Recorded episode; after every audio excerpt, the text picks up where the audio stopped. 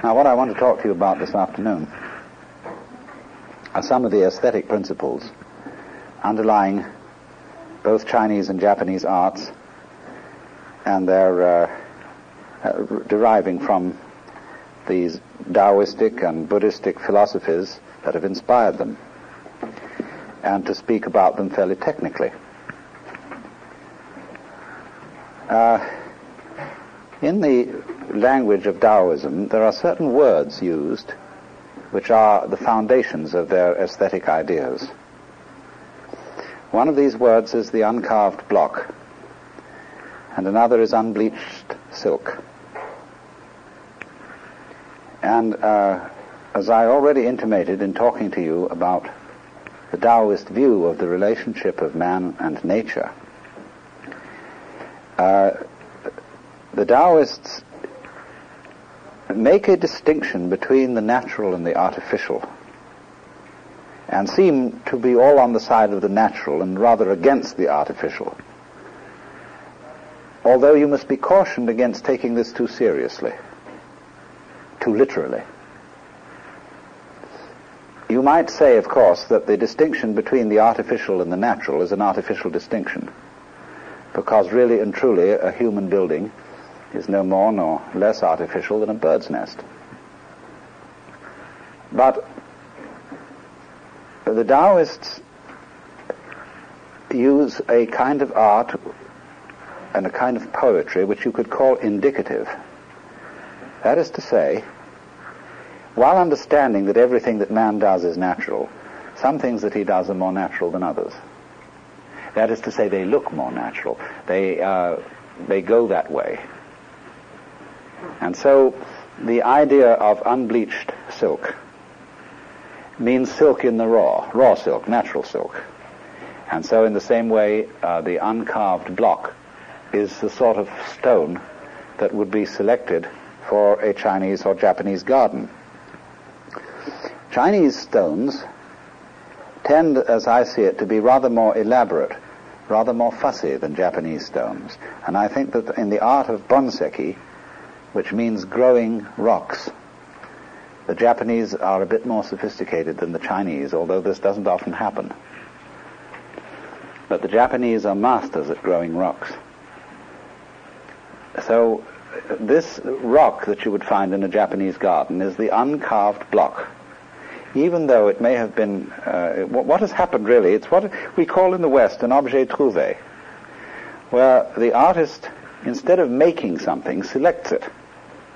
He finds a glorious thing and shares his finding with other people, and that finding is a work of art. And you see, that is connected with the whole thought in uh, this tradition of aesthetics in the Far East. That superb art is a work of nature.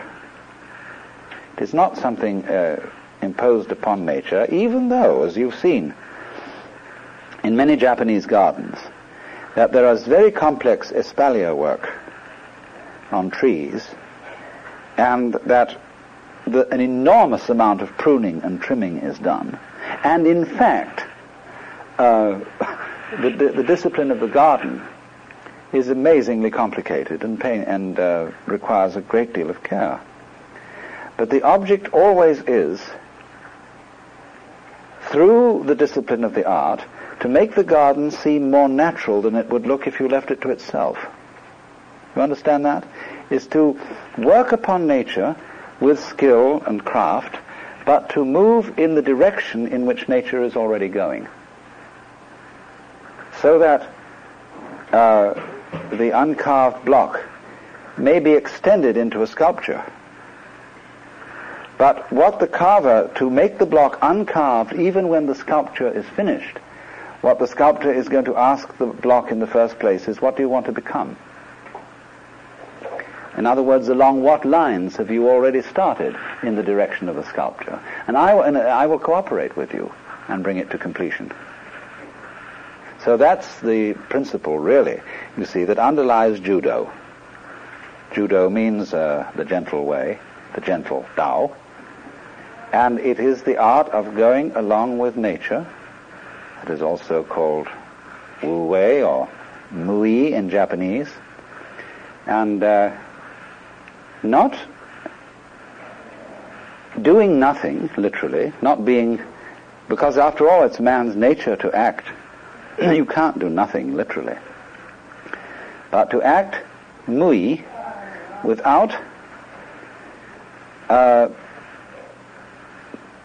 really it is to act without feeling that your actions are separate from nature. When you feel that everything you do is simply part of the course of things, then the way in which you do things is changed. You wouldn't think so. It isn't logical that it should be.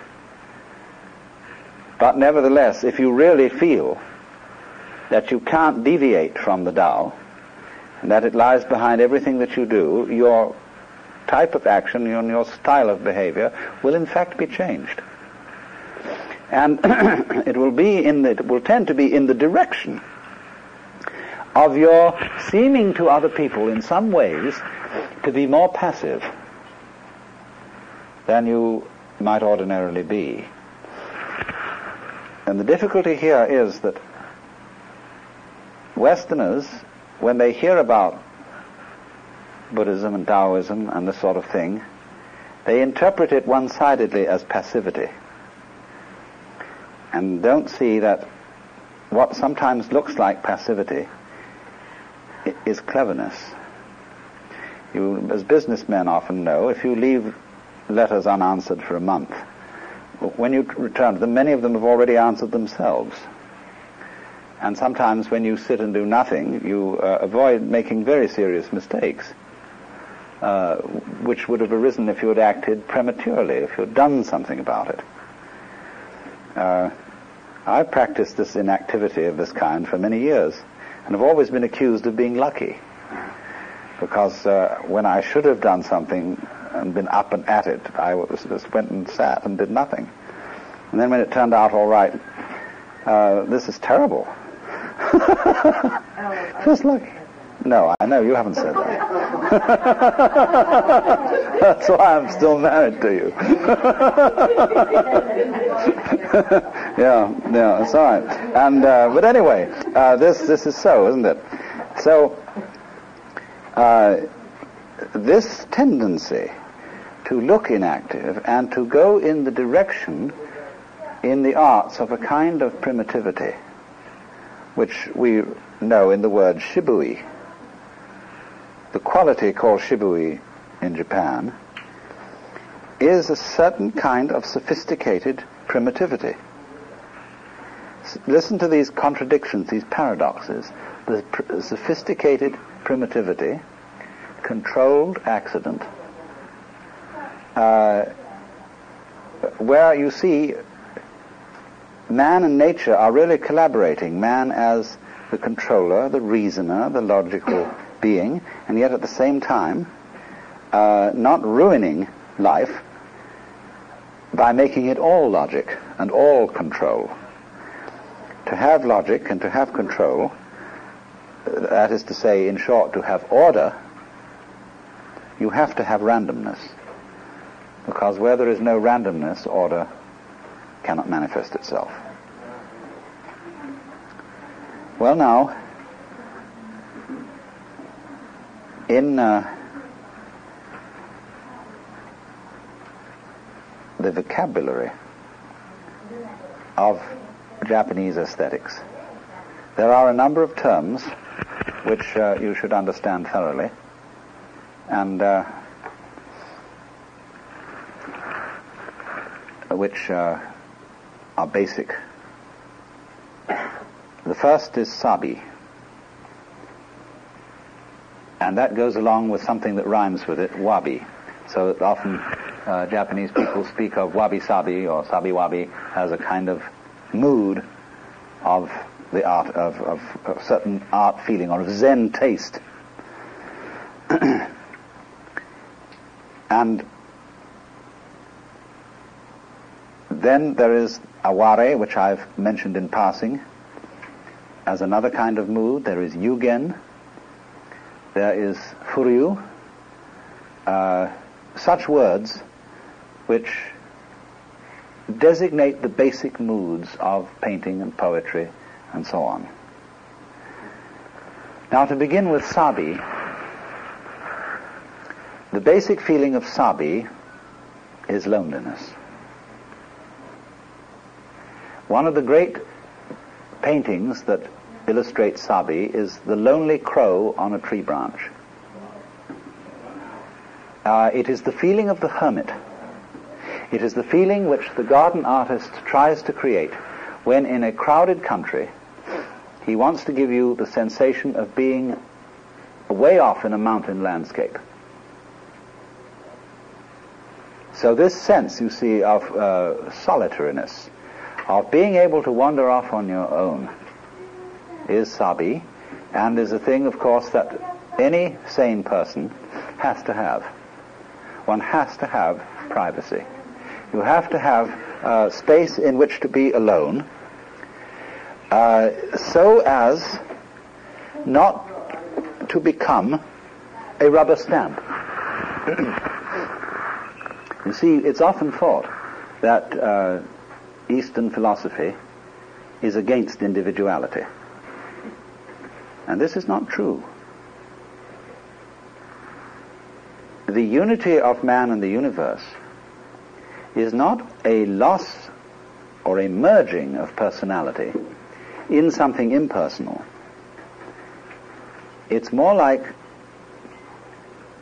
the fact that when individuality, when personality, is known and experienced as an expression of the whole cosmos, then the person becomes more individual, not less individual. But he becomes individual in a non-strident way in a way that has in it the spirit of the uncarved block and the unbleached silk. And so uh, one of the qualities of this is solitariness. The great Chinese poem, which has Sabi in it, preeminently, is uh, asking for the master. I asked the boy beneath the pines. He says the master's gone alone, herb gathering, somewhere on the mount, cloud hidden, whereabouts unknown. So all the the whole idea, you see, of, of Zen, that wherever you stand, if you realize Zen, you create a mountain. Everywhere is the mountain solitude, even in the middle of an uproar. This is Sabi. And for this reason, then, uh, an enormous amount of the subject matter of uh, Far Eastern painting and poetry is solitude and the love of solitude.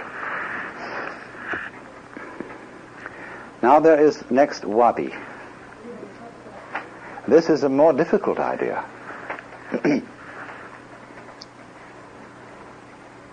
Let's imagine that you are feeling very bad about something. You're depressed. The world is too much with you. Uh, just you're sick of life. And then, quite surprisingly, you notice a small weed growing underneath a hedge.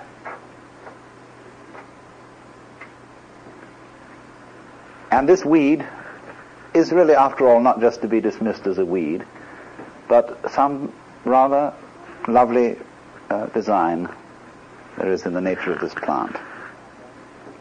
Or supposing you are bothered by financial uproar, wars, politics, and everything like that. And you are sitting on a beach and you become aware of the water endlessly crossing pebbles. And you get a sense that this goes on forever and ever and ever. It is long before you were thought of, long before all human history, empires, schemes, and so on, and will endure long after. But it's something that strikes you that is very simple, very ordinary, like the water on the pebbles, or like the little weed under the hedge, uh, that suggests a kind of amazing eternal reliability of nature. That in the very humble form goes on and on and on, and uh, whatever human beings may do, this everlasting sanity persists. Now, that strange flip from the mood of depression to the mood of a certain consolation in this weed is wabi. Now, don't let me be too dictatorial. I'm trying to explain these things through examples rather than through uh, trying to give you philosophical definitions. It's better to give examples uh, than to pin it down with uh, abstract terminologies. Wabi comes out in the haiku very much. A brushwood gate, and for a lock, this snail. This is Wabi. This is all there is. The path comes to an end among the parsley. Uh, which has a touch of Yugen, but but also Wabi, because the, the, the parsley is just well, everybody has parsley in the garden. Now,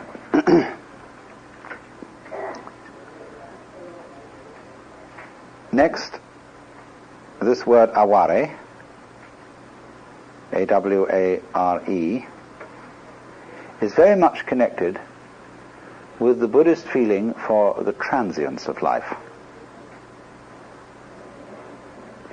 That everything is change and nothing at all can be held onto or possessed. This feeling of transience is at the root of the philosophy of poverty that exists in Buddhism and is, has a curious difference in it from the Christian philosophy of poverty, as, say, uh, explained by St. Francis of Assisi. It's cognate to it, it's like it, but a little subtle difference. Somehow one feels in the Christian emphasis on poverty that poverty contrasts with richness as good to evil. In other words, poverty is unpleasant, but it's something you ought to share with the poor who live unpleasant lives.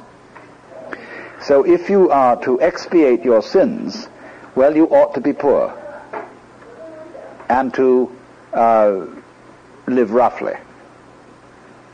And so, for this reason, in, in Buddhism, one would not say so much poverty as one would say simplicity.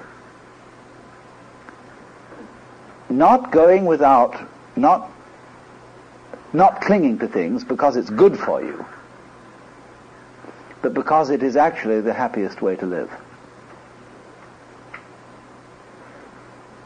Because nothing is more terrifying than the state of chronic anxiety which one has if you are subject to the illusion that something or other in life could be held onto and safeguarded. And nothing can. So the acceptance of uh, everything flowing away is absolutely basic to freedom, to being uh, an unsui, a cloud water person, who drifts like cloud and flows like water. But in this, we mustn't take ourselves too ridiculously. I mean, naturally, all human beings have in them a certain clinging. See, you can't let go totally. You wouldn't be human if you did. You can't be just a leaf on the wind, or just a ball in a mountain stream to use a Zen poetic phrase. Because if you were that, you wouldn't be human. Just as I pointed out that a person with no emotions, who has completely controlled his emotions, is a stone Buddha, so a person who would be completely let go would also be some kind of an inanimate object. So Zen very definitely emphasizes uh, being human being perfectly human as its ideal. And so to be perfectly human, one must have not a state of absolute detachment, but a state of detachment which contains a little bit of resistance. A certain clinging still. They say in India of a Jivan Mukta, a man who is liberated in this world, that he has to cultivate a few mild bad habits in order to stay in the body. Because if he were absolutely perfect, he would disappear from manifestation. And so uh, the, the, uh, the yogi, great yogi, maybe he smokes a cigarette or has a bad temper occasionally, something that keeps him human. And that thing, little thing is very important. It's like the salt in a stew. Uh, it's, it's, it's the, it grounds him. Well, this is another way of saying that uh, even a very great sage, a great Buddha, will have in him a touch of regret that life is fleeting. Because if he doesn't have that touch of regret, he's not human, and he is incapable of compassion towards people who regret very much that life is fleeting. So the mood aware is that touch of regret, of nostalgia, of, you know that poem which speaks of the feeling of a banquet hall deserted. Here it is, there's been a great banquet, you know, and it's all the guests have gone home, and there are empty glasses and dirty plates and crushed napkins and all sorts of things all over, and somehow the echo of voices and merriment is still there. And so this mood, aware, comes up. So even a very great person uh, you should feel that, because the price otherwise is not to be human. Uh, so for this reason, uh,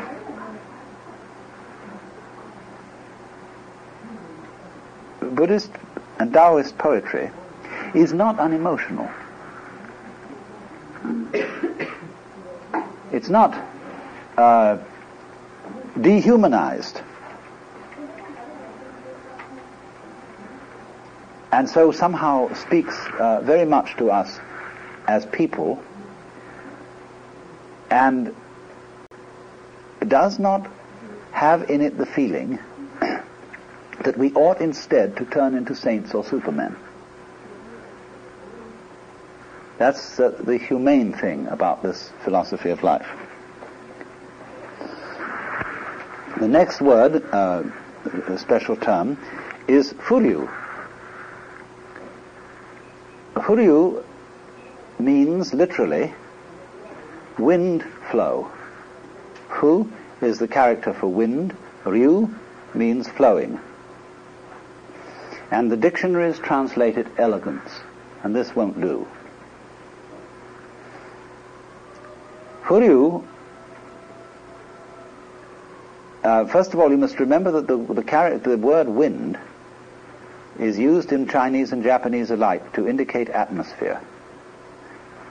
The atmosphere of a place. So uh, when a person has, say, a certain school of poetry or philosophy, it's called the family wind. Uh, that means the, the atmosphere, the slant, the attitude of this particular school. So that meaning of wind, atmosphere, comes into the expression furyu. And furyu is like this. Uh, here is a man fishing. And uh, he's sitting in the evening, in the twilight, on the edge of a river, and uh, with his fishing rod in a lonely little boat tied up by the bank. Now, if this man is fishing with his mind intent simply on catching fish, this is not furyu. But if he's also digging the atmosphere, it's furyu. to flow with the wind, you see, to dig the atmosphere. American offers the most beautiful uh, possibilities of translation uh, for, in our incomparable slang, for some Oriental ideas. Furyu is there to, there, you know, to get with it, to flow with it. And uh, not again, you see, in the sense of the merely passive leaf flowing on the wind, but Furyu has in it, you see, a touch of self-consciousness, like that man fishing. Now, the, you would think if you studied Taoist philosophy that this would be very bad. Uh, Zhuangzi somewhere says that uh, a comfortable belt is one that you don't feel, and you're unaware of it. That's not the most comfortable belt. Like comfortable shoes, would you be completely unconscious of comfortable shoes? No. Something better than comfortable shoes are shoes that you know are comfortable. So, in the same way, uh, the uh, self-consciousness adds something to life. It's one thing to be happy and not know it. It's another thing to be happy and to know it. It's like uh, one's voice in a shower room or bathtub has more resonance than one's voice in the open air. And that's why temples and cathedrals and resonating boxes for guitars and drums and things are created to give this little quality of echo. For all echo is a certain kind of feedback which enables you to reflect upon what you are doing and to know that you know. So uh, one might say that ordinary people are Buddhas, but they don't know it. And the Buddha is one who knows he's a Buddha. Only, they uh, don't let you settle for this comfortably and easily, because really to know is also defined as not to know. In the Upanishads, it is said that uh, if you think you, you know what Brahman is, you have yet some study to be done. For those who know Brahman do not know Brahman, and those who do not know Brahman really know. Uh, now, all this paradoxical language uh, is intended to keep you confused so that you can't say, I've got it. So, but this position, you see, is not one-sided. There is something about being human, about being self-conscious, you see, that is not a mistake of nature, not a uh, completely evil fall into self-awareness. But self-awareness, although it creates all kinds of problems, because through self-awareness, we, um, the human being is in some sense a self-frustrating mechanism. He knows that he's going to die. And the price of being able to control the future is to know that in the long run you won't be able to. And worry about that. But also, with self-consciousness goes the possibility of resonance, of realization, of becoming enlightened, liberated, and knowing it, and therefore able to enjoy it. So, Furyu adds uh, to, this, to the dimension of going with it something more than the mere passivity of going with, but knowing that you're going. Now, uh, but it does at the same time, it isn't entirely wrong that the dictionaries have translated it elegance. it you could say Furyu is style. Uh, when we say somebody really has style. Now, but this designates a particular kind of style. It is the style of what one might call the elegant poor man, the aristocratic bum, the the rich pauper, you see. Now you find that a good deal in uh, the things that we've been seeing. We've gone to many temples where nobody really owns anything, and yet in a way they're luxurious. This is furyu.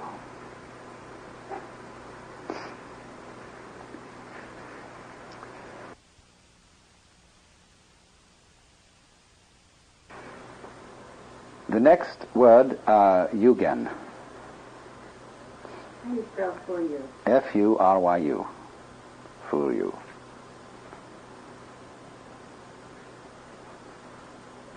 I have spoken about Yugen, but I haven't told you. The basic symbol of Yugen is the flower which grows from a rock.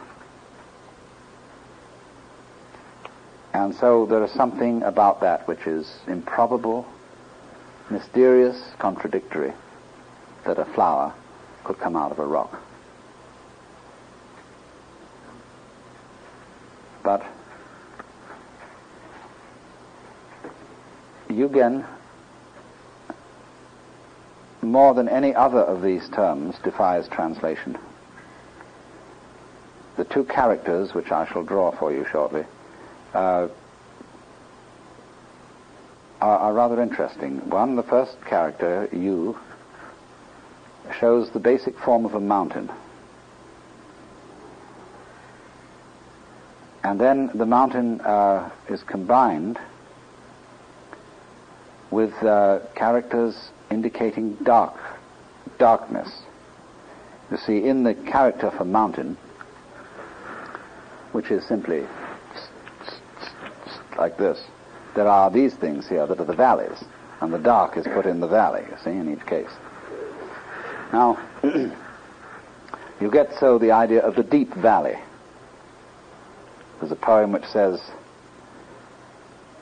the wind drops, but the petals keep falling the bird calls, and the mountain becomes more mysterious.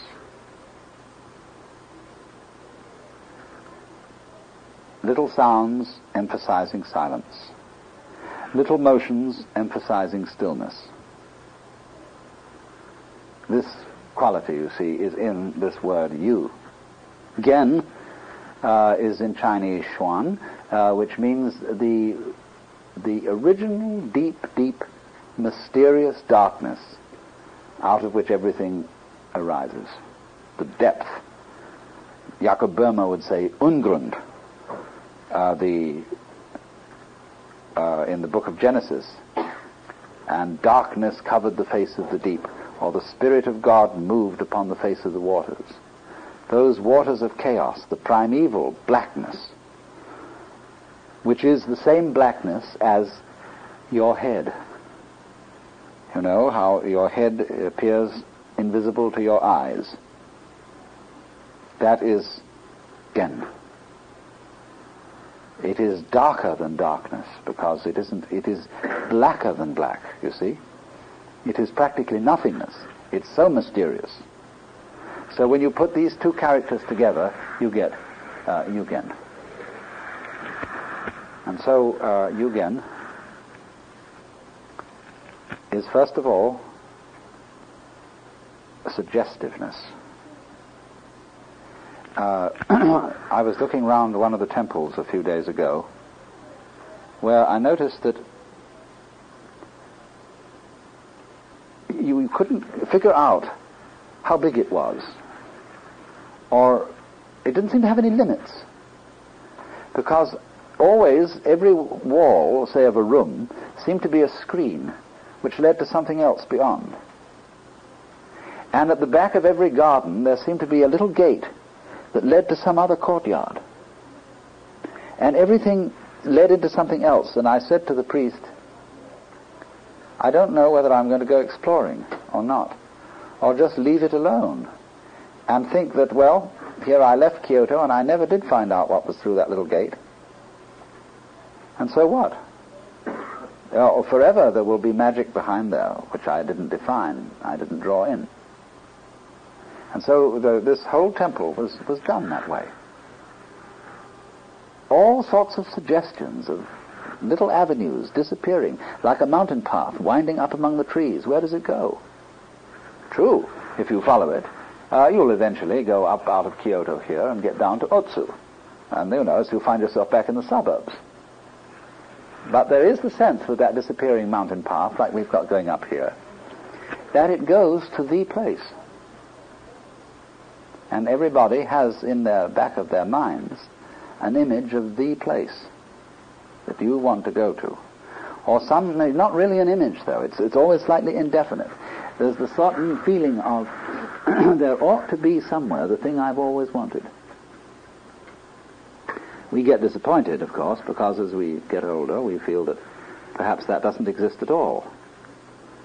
That one just has to put up with the second best, or with something. Half a loaf is better than no bread. But still, I find that uh, Far Eastern art is very, very full of uh, hints about what is sometimes called Horai-san.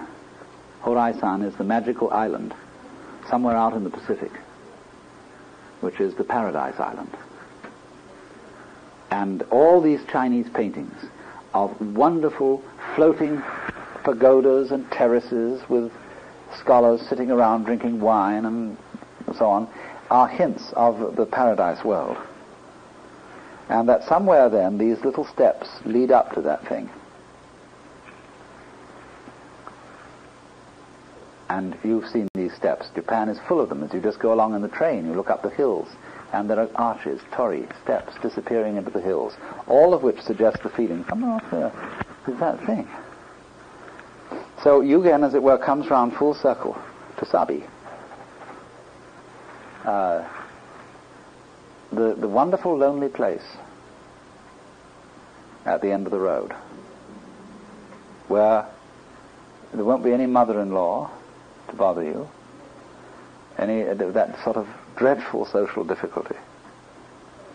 But uh, the solitude which befits, befits a bearded old gentleman. Now, of course, you see, all these things are, are symbols. On one level, they're very human, and they reflect our perhaps childish and immature desires to be really alone, to have that paradise thing.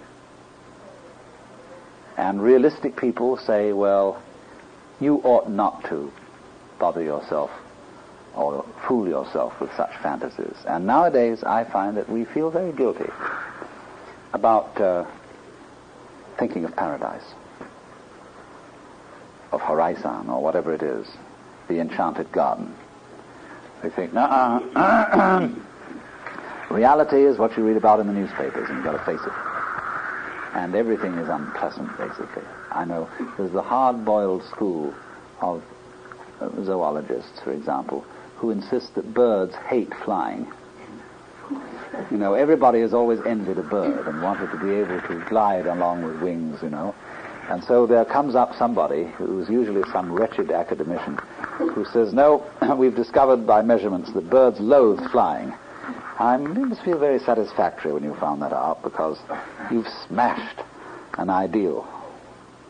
Oh, for the wings of a dove. Far away would I roam. In the wilderness build me a nest and remain there forever at rest. I'm quoting the Psalms. But uh, Apparently doves just hate this chore of flying. now, uh, it is just in the same way as uh, it's ridiculous to try to be so inhuman as never to feel any regrets about the passing of time and of life and uh, so on. It's likewise inhuman not to have the paradise fantasy of the mysterious place round the corner, just over the crest of the hill, just behind the island in the distance. You see? Because that place is really um, the big joke. That's you.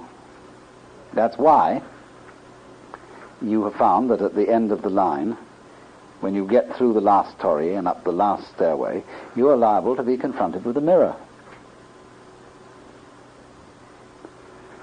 Uh, and so uh, everybody is seeking, seeking, seeking, seeking, seeking for that thing that you've got to have, you see. Well, you got it. And, but nobody's going to believe this. But there it is, the, the, real, the real thing that you are is the paradise land that you're looking for at the end of the line. And it's far, far more uh, reliable than any kind of an external scene which you could love and cling to and hold on to. Of course, the whole fascination of life is that that seems perfectly incredible.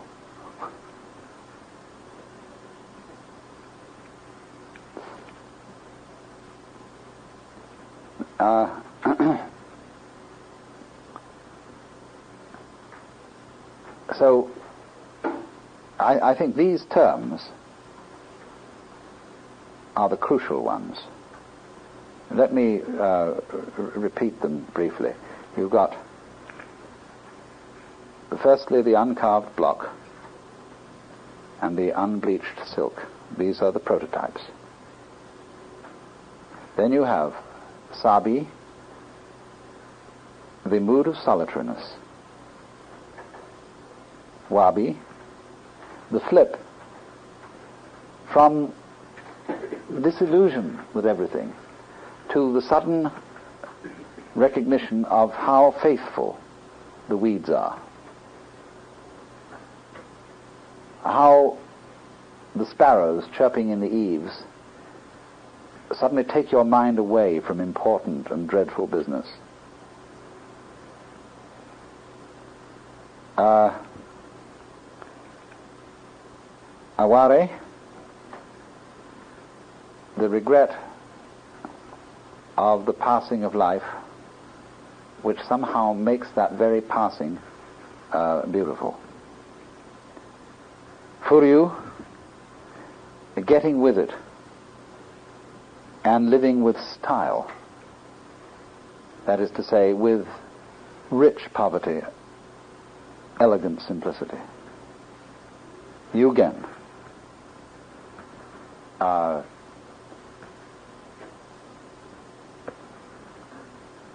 the aesthetic equivalent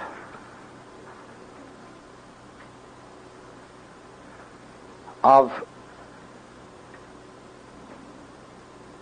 Well, let me put it this way. There was a, a philosopher by the name of Vanderloo who once said that the mystery of life is not a problem to be solved, but a reality to be experienced.